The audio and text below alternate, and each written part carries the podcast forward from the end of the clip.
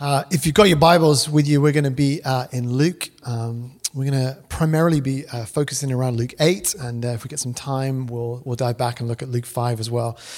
And uh, I've been loving um, this series as we've dived into looking at some very specific questions that Jesus asked. And what's been really fun is, is that I guess we're discovering as we as we step in in this discipleship journey with Jesus that when he asks questions, it, it really forms the, the backdrop to a, a journey of kind of greater exposition and journey and um, and intimacy with Jesus because he doesn't ask questions that leave us feeling uh, worried or concerned that there's this kind of dualistic black or white, right or wrong answer, but he invites us into these questions that, that take us on this journey of discovery of, of ourselves, you know, to, to ask the question, okay, what do I think about the question that Jesus has asked? What's the, the context of that question that's maybe similar to the context where I find myself in life? It, it, these are the questions that draw us closer to Him because they, they help us understand that, that it's not a question that is there to trip us up, but it's to, to draw us closer to Him, to discover what is He saying? What, how does He see the world? What is His kingdom like? This King Jesus that we're following, you know, He invites us through these questions into a place of intimacy with Him. That's why I'm loving the fact that these questions get to be, they almost get to be like mirrors. That wherever we find ourselves in the circumstances of life, the places and spaces where we show up, these questions pose the invitation for us to go deeper on a journey with Jesus, to understand Him, to understand ourselves, to understand His Word, His kingdom, His life. And it's beautiful because I, I don't feel tricked. You know, often we feel like, you know, when there are questions, we get sweaty hands. We start to feel like, oh my goodness, there's a right answer. How many of you have been in a conversation with someone where someone asks a question and you know they're not really looking for exploration? They, they know the answer and they want to know if you know the answer. That's not what we find in Jesus. And so it's beautiful to, to go on this journey with him. And that's why as we've dived into each one of these questions already, I feel like I'm, I'm just enriched in this intimate journey with Jesus to say, Jesus, ask me more questions. Let the, the beauty of your questions, the way you see the world, let it reflect into my life and let my life begin to be orientated towards you and the way you think and the way you see the world and your kingdom. And so I am loving them. And this uh, question that we're going to look at um, today is no different. And um, the question we want to gather around, um, the way we want to uh, spend some time just hovering around today, is the question where is your faith? And Jesus asked this question like numerous times through scripture. And primarily, this question comes up in his interaction with, with his followers, with his disciples. It's quite often in, in moments, and we'll look at one specific one today, where, where uh, the disciples are going about um, their discipleship journey. They're following Jesus. And, and there are times when the disciples would ask Jesus questions and they'd inquire and they'd find themselves in a situation and they weren't sure of, and they'd, they'd inquire something of Jesus. And that was a kind of moment for learning and a moment, you know, as, as disciples, you remember we talk a lot here about the reality of being a disciple, being a follower of Jesus. It's like it's being an apprentice to Jesus. And the goal of an apprentice is twofold. It's one, let me be, be with my master, and, and then as an apprentice, you want to be like your master. And so the disciples often, you find throughout scripture, would pose questions, they'd dig into things, they'd make statements, and Jesus, uh, there was just dialogue and intimacy with the disciples. It's the same for us today. But then there were these moments when Jesus would, would, in a situation where something would happen, he would pose a question. Again, not for the disciples to be sort of like, oh my goodness, he's asked a question. We're in trouble. What's the right answer? No, no, no. It was again this, this learning, intimate journey with Jesus. And it's the same thing as we look at this question where is your faith? And um, I want this question to be a provocation, to, to provoke us this morning. I want it to be a question that we allow again to be a, a, mirror into the circumstances of our lives. Maybe some circumstances that we'll discover this morning are, are, are circumstances where you, you, didn't even realize that Jesus was requiring you to have confidence or faith in Him, and, and you'd let that question and be held in front of you in your workplace tomorrow morning when you get up and you're thinking about what your day looks like, who you're interacting with, the relationships you have, with your, with your perspective on your future. Let this question, where is your faith, frame something of, of this journey that lies ahead. Can we pray? Father, I thank you that you invite us into a consistent journey of relationship with you. And, and Jesus, I ask that this morning that by your Spirit you'd come and you'd illuminate these words in your word and they would become like a mirror to our lives. The circumstances, the relationships, all of the fabric of our lives, we would let this question sit in front of us. And, and Jesus, give us grace to hold that question, to let it provoke us, let it reflect back into our story and our journey. And then ultimately, Jesus, this morning, would you orientate us around you, the way you see our lives, the way you see our future? such that Jesus, we would be followers of you that are connected to you in full of faith, full of confidence in who you are and ultimately who you've called us to be. And we pray that in your precious name. Amen. All right, so we're going to be diving into this question. Luke 8 is where we're going to be. It's probably a familiar story to a number of you, but uh, we're going to read it nonetheless and, and pull out what we can find inside it. So, Luke 8, 22 to 25 says this. One day, Jesus said to his disciples, Let's go over to the other side of the lake. So they got into the boat and they set out. As they sailed, he fell asleep. A squall came down on the lake so that the boat was being swamped and they were in great danger. The disciples went and woke him, saying, Master, Master, we're going to drown. So he got up, he rebuked the wind and the raging waters. The storm subsided and all was calm. And this is where we find the question pops up, verse 25. Where is your faith? He asked the disciples. In fear and amazement, they asked one another, Who is this? He commands even the winds and the water, and they obey him. So here's this uh, very specific question that Jesus pops up in the midst of this quite dramatic uh, event that's going on and around the, the disciples' lives. And um, it's a very specific question, and it is, where is your faith? And if you dive into uh, the original language there, the, the better way of framing that question is actually, where is your confidence in me? That's what that, that concept of faith, when Jesus says, Where's your faith? It's, it's where is your confidence in me?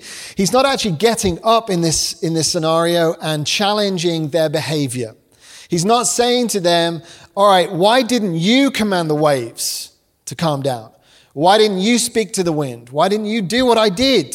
Why are you waking me up? These aren't, the questions are, are not questions of behavior. They are questions of something that is much deeper inside the disciples, which is ultimately the way their life is orientated according to the presence of Jesus in their life. And ultimately, he's, he's challenging them around where, where is your faith? Where is your confidence in me? So, as we unpack that, I want to uh, I want, to, I want us to, to help speak to our journey. Kind of like the, the journey of our life and the, the boat of our lives. And where is Jesus? And where is our faith? And, and, and where is our confidence set?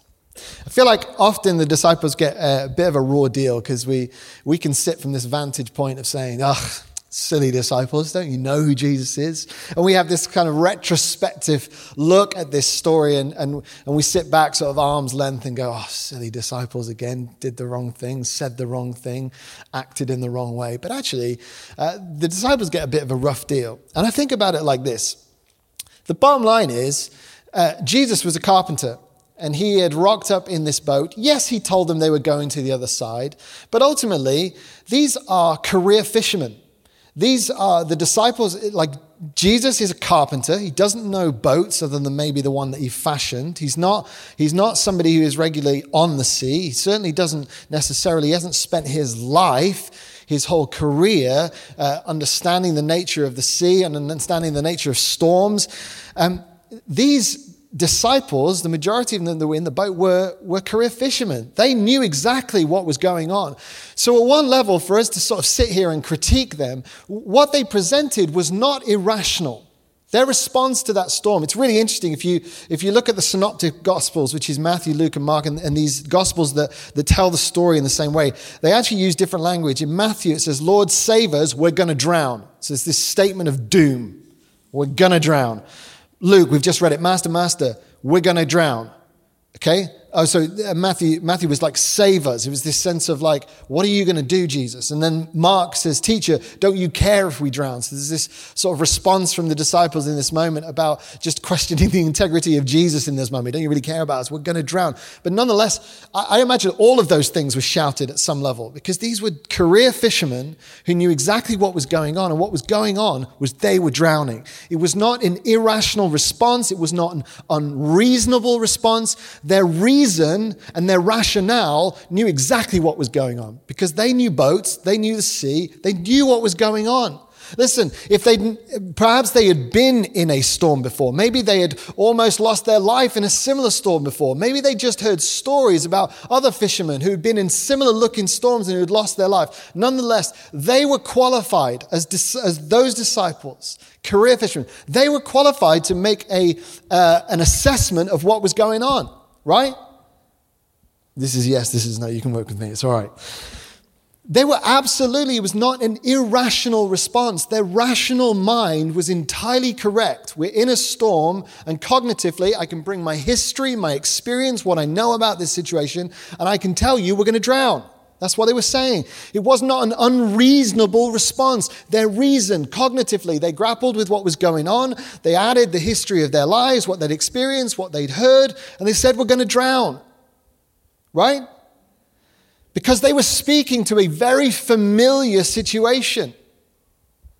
They knew exactly what was going on. So their response, and that's why I feel a little sorry for them, because in some way we can often hear the sort of the, what we probably interpret as the harshness in Jesus' tone, because it's only a few words. Where is your faith? And listen, I also I feel sorry for the disciples because it wasn't like Jesus got on the boat and said, "Listen, disciples." We're going to get on the boat, we're going to the other side. He did say that. So he did frame the fact that they were going to the other side, which might have given, should have given the disciples some insight into the longevity of their journey. But nonetheless, Jesus didn't get up and say, hey, guess what? I'm going to go park it in the front, fall asleep. There's going to be a storm. Listen, don't worry about it. The storm's not going to affect you. You're going to be okay. It's all going to be okay. I'm going to go to sleep now. See you on the other side. Jesus didn't do that. And so, you know, the disciples weren't necessarily left with a, uh, the ability to pull all of their reason, all of their familiarity to the storm and the reality of being in a boat that looked like it was drowning, and then superimpose the word of the Lord, right? Jesus has said we're going to be okay. He warned us there was going to be a storm. We're going to be all right. Like, let's be kind to the disciples. They didn't have, that's not the narrative. That's not what happened. And so they are faced with a reality. They're faced with their norm and something that's highly familiar to them. And in many ways, what they did with that familiarity is they let it be a breeding ground for a, for a cognitive decision. A, a, a, they, they stood in that reality, and that reality painted the picture of their future and a very short future because they assumed that they were going to die. They assumed they were going to drown. And so that's what I want to really sharpen our focus around in this story, in this question of where is our faith, where is our confidence. I want it to be sharply focused around the difference between faith and familiarity. Faith and the familiar. So I think that actually we find ourselves in probably many areas of our life with a, a level of history, familiarity, expectation that's set by our previous experiences that far more dictates what we think about our future than necessarily the reality of Jesus being in the boat of our lives. I think for many of us, there's maybe even areas where we've, where we've, we've experienced a consistency of results or the same thing happening over and over again, where we've almost like, we've carved it out as something in my life or an area in my life or a relationship in my life or a health thing in my life, where it's almost like I've just, I know what the outcome is going to be. I can rationally, I can cognitively, I can with reason approach that situation, and ultimately we carve it out and say, Yeah, I'm not sure really Jesus has a lot to say about that thing. Because we know what goes on. We've got experience, we've got wisdom, we've got our own, our own, our own history with that thing. I feel like with those things as well, it's, it's almost, I, I, as I've been processing this with myself over the last few weeks, I've been like, do you know what?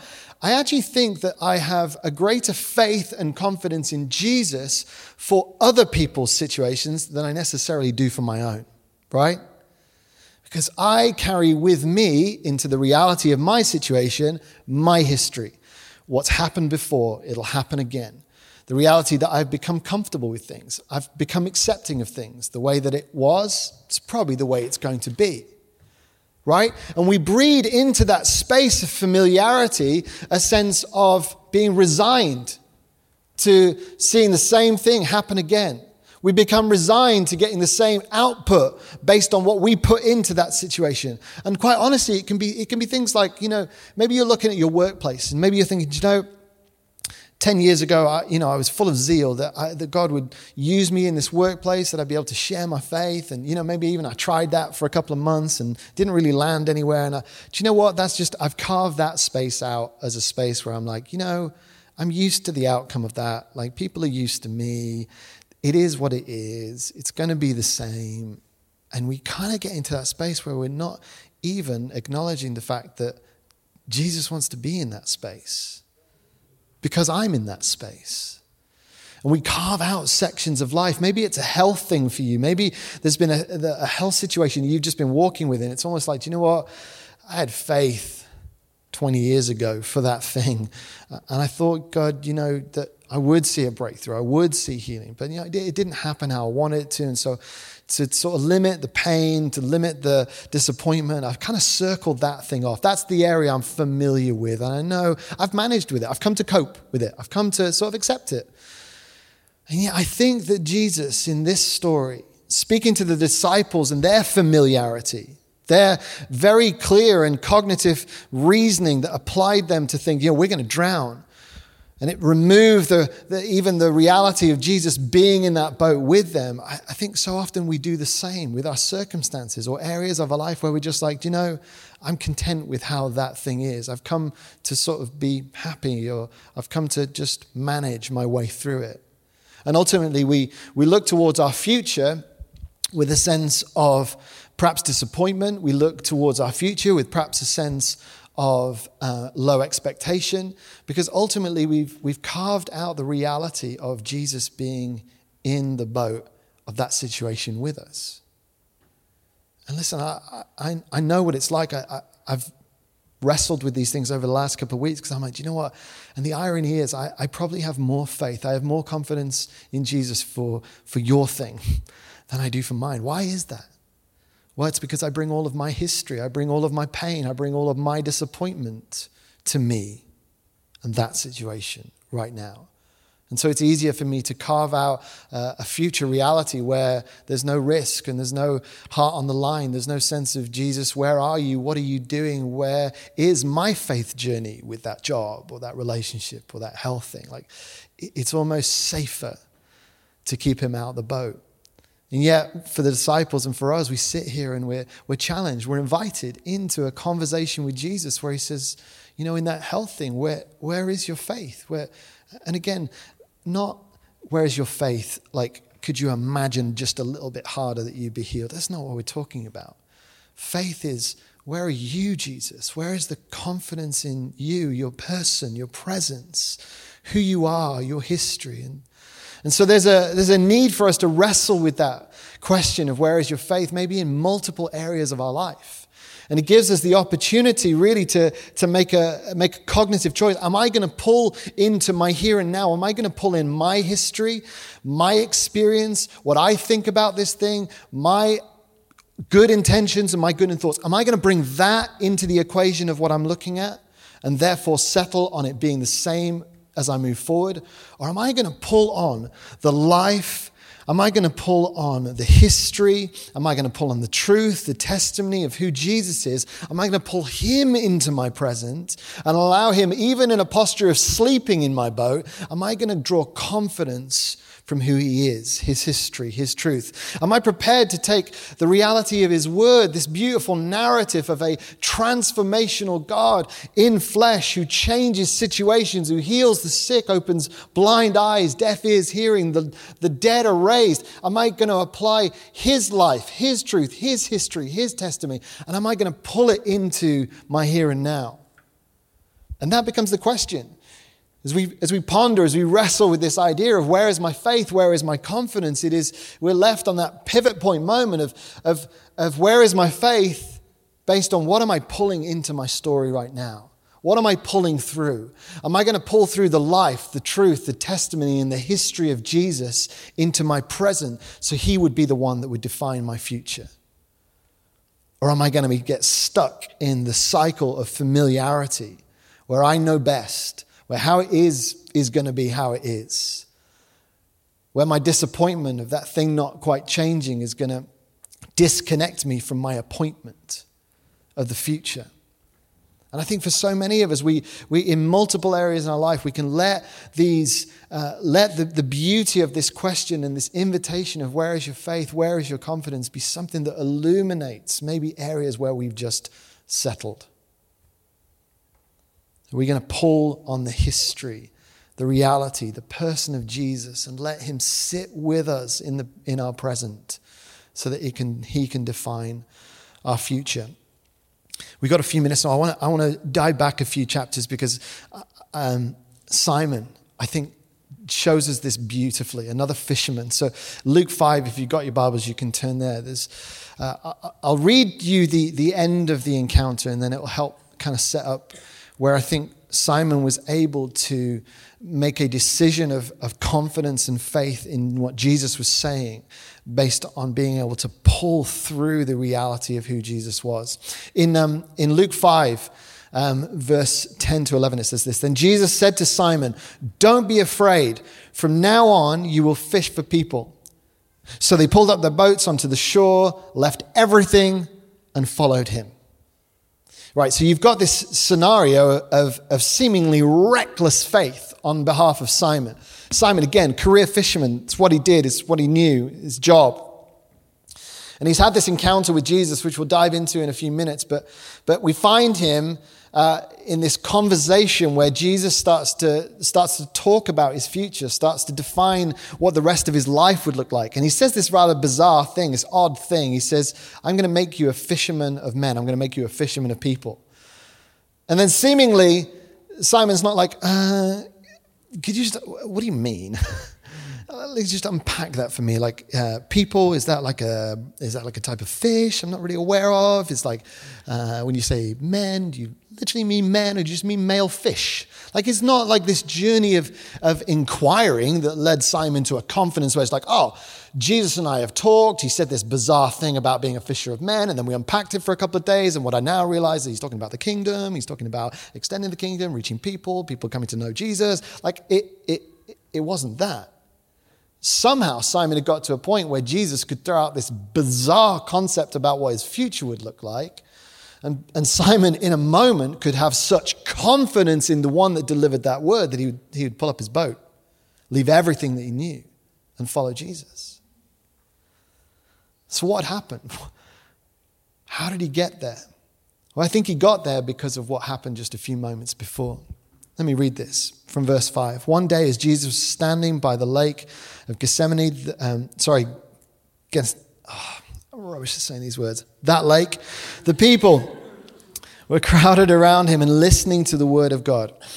He saw at the water's edge two boats left there by the fishermen who were washing their nets. He got into one of the boats, the one belonging to Simon, and asked him to put out a little bit from the shore. And he sat down and he taught the people from the boat. When he'd finished speaking, he said to Simon, Put out into deeper water and let down your nets for a catch. Simon answered, Master, we've worked hard all night and we haven't caught anything. But because you say so, I'll let down the nets.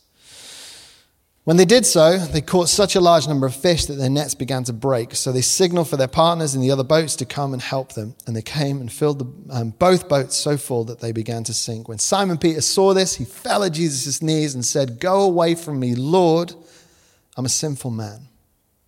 Here's the thing We've got this moment. Again, it's very, very similar. You've got a career fisherman in Simon. He knows exactly what he's doing. He finds himself at the edge of the, uh, uh, of the lake. He is he's washing his white linen nets. Fishermen of the day, they would have a career fishermen. Um, they would have they would fished by night. You can't you know single occupancy fishers could fish during the day, but the heat was too much, and you wouldn't catch very very many fish. But if you were a career fisherman, you fished at night. And the, the mechanism for fishing at night was with, with white linen nets. And, and the white linen nets where they were strong, but they were white, and so it worked to work to fish with them at night because there was no glare from the sun. If you tried to use a white linen net in the middle of the day, which is where we find ourselves in this story, the sun would have flashed against the white. It wouldn't not it would scare away the fish. So you've got this situation where, where Jesus is, is saying to Simon, the career fisherman, this carpenter guy from Nazareth, is suddenly now an expert in fishing, and, and he's, he's saying, Go out to deeper water. And you've got Simon's history, his like familiar space. It's his boat, it's his nets that are nighttime fishing nets. He's in the middle of the day. He's got the very real reality of his history. We've not caught anything. And then Jesus is, is interrupting, arresting this moment, and he's saying, Oh, yeah, take these white linen night fishing nets, and in the middle of the day, having fished all night and you've not caught a thing, I'll just chuck them over the other side. You'll be fine. And you see this sort of half hearted response from Simon. It's kind of like, you know, because you say so. And it's kind of like this like lack of faith, lack of expectation, just this kind of resigned pandering to Jesus and his interesting fishing techniques. But what you've got then is this catalyst for a miracle. You've got this moment where because Jesus is in the boat and there's a response in faith, even a tiny bit of faith, a tiny bit of confidence to be obedient to what Jesus said, you see this amazing, miraculous thing happen. And this wasn't just like, Jesus didn't just get lucky. Like you've got to understand, white linen nets, they're not just not just not catching a few fish. Like it's almost physically impossible to catch fish with a white linen net in the middle of the day. So what transpired in this thing was absolutely miraculous and it demonstrated the transformational nature of Jesus. And so Simon, in this moment, then where Jesus is, they're heading back to the shore, and, and Jesus, after all this has gone on, and Jesus is saying to Simon, Listen, let me tell you about your future. You're going to be a fisherman of men. Simon is so fueled by the reality of who Jesus is, what he's done, the reality and the, uh, and the, the miraculous and the transformational nature of who this person in his boat is. He gets to the other side. Jesus gives him this bizarre comment, and without a question, he, he pulls up his boat on the shore, leaves everything, and follows Jesus. He breaks out of like the familiar the familiar should have said to Simon, No, this is what I know. This is what I'm good at. This is my comfortable space. And how it was pretty much is how it's going to be, except for the fact that Jesus was in his boat. And it changed everything. And listen, I use that story again to, to take us back to this question where is your faith? You know, Simon was able to pull on that very recent history of this person of Jesus bringing about the miraculous, bringing about transformation, bringing out something that absolutely broke the norm, broke the familiar territory that, that Simon knew. And it caused him to stir faith within him, such that even when the most bizarre thing happened, he could say, Yes, you're the one. I'll leave it all behind and I'll follow you. And so I want to encourage us as we posture ourselves and hover around this question of where is your faith? Where is our confidence? Maybe to challenge you, and I'm speaking to myself, is where are those areas of normality? Where are those areas of comfort? Where are those areas of familiarity where we just know what that outcome is going to be? And so we don't even give it a second thought. We just know that that is how it's always been. So we've resigned ourselves to that's how it's always going to be. Where are those areas of familiarity that actually squeeze faith out to the edge and even outside of the boat? And maybe it's time for us to start to acknowledge those areas, to start to realize that familiarity can absolutely remove Jesus from the boat of our lives. We no longer need him. We no longer care what he thinks. We no longer care what, what's going to happen on the basis that he is here with us.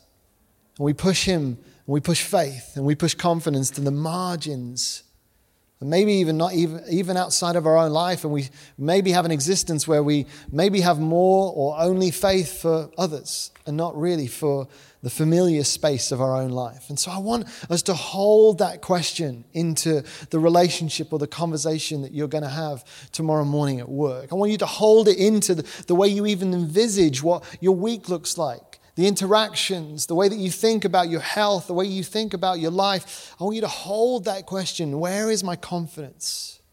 Where am I anchoring myself to? Because I wonder whether there are, uh, there's an invitation not only for us to step into faith, but an invitation to acknowledge that there are some spaces and places in our life where we need to say, Jesus, would you come back and even sleep in this part of my life? Because that's all it would take. Like, could I, could I want for, could I acknowledge, could I welcome Jesus back into my perspective about my future? Jesus, would you step back into my boat and even sleep? Because I know that even sleeping Jesus, the reality of who you are, your person, your history, who you are in the boat of my life changes everything. Like, could I, could I sit in that space? Could I see my future through that lens? And could I hold that question not as a critique of the way I've done life, where is your faith? But could I let that question begin to define how I see tomorrow, this week, next month, that relationship, that health thing? Could I hold the tension and hold the challenge and maybe even hold the pain and the disappointment? And again, this is not about us denying our humanity. Could I hold that space and say, Jesus, I want to do that future with you right at the very heart of that situation? Because I know that even if that situation doesn't change, I've walked into it with you. And that's the place that you invite me into. Can we hold that in front of us as we pray? Why don't you stand?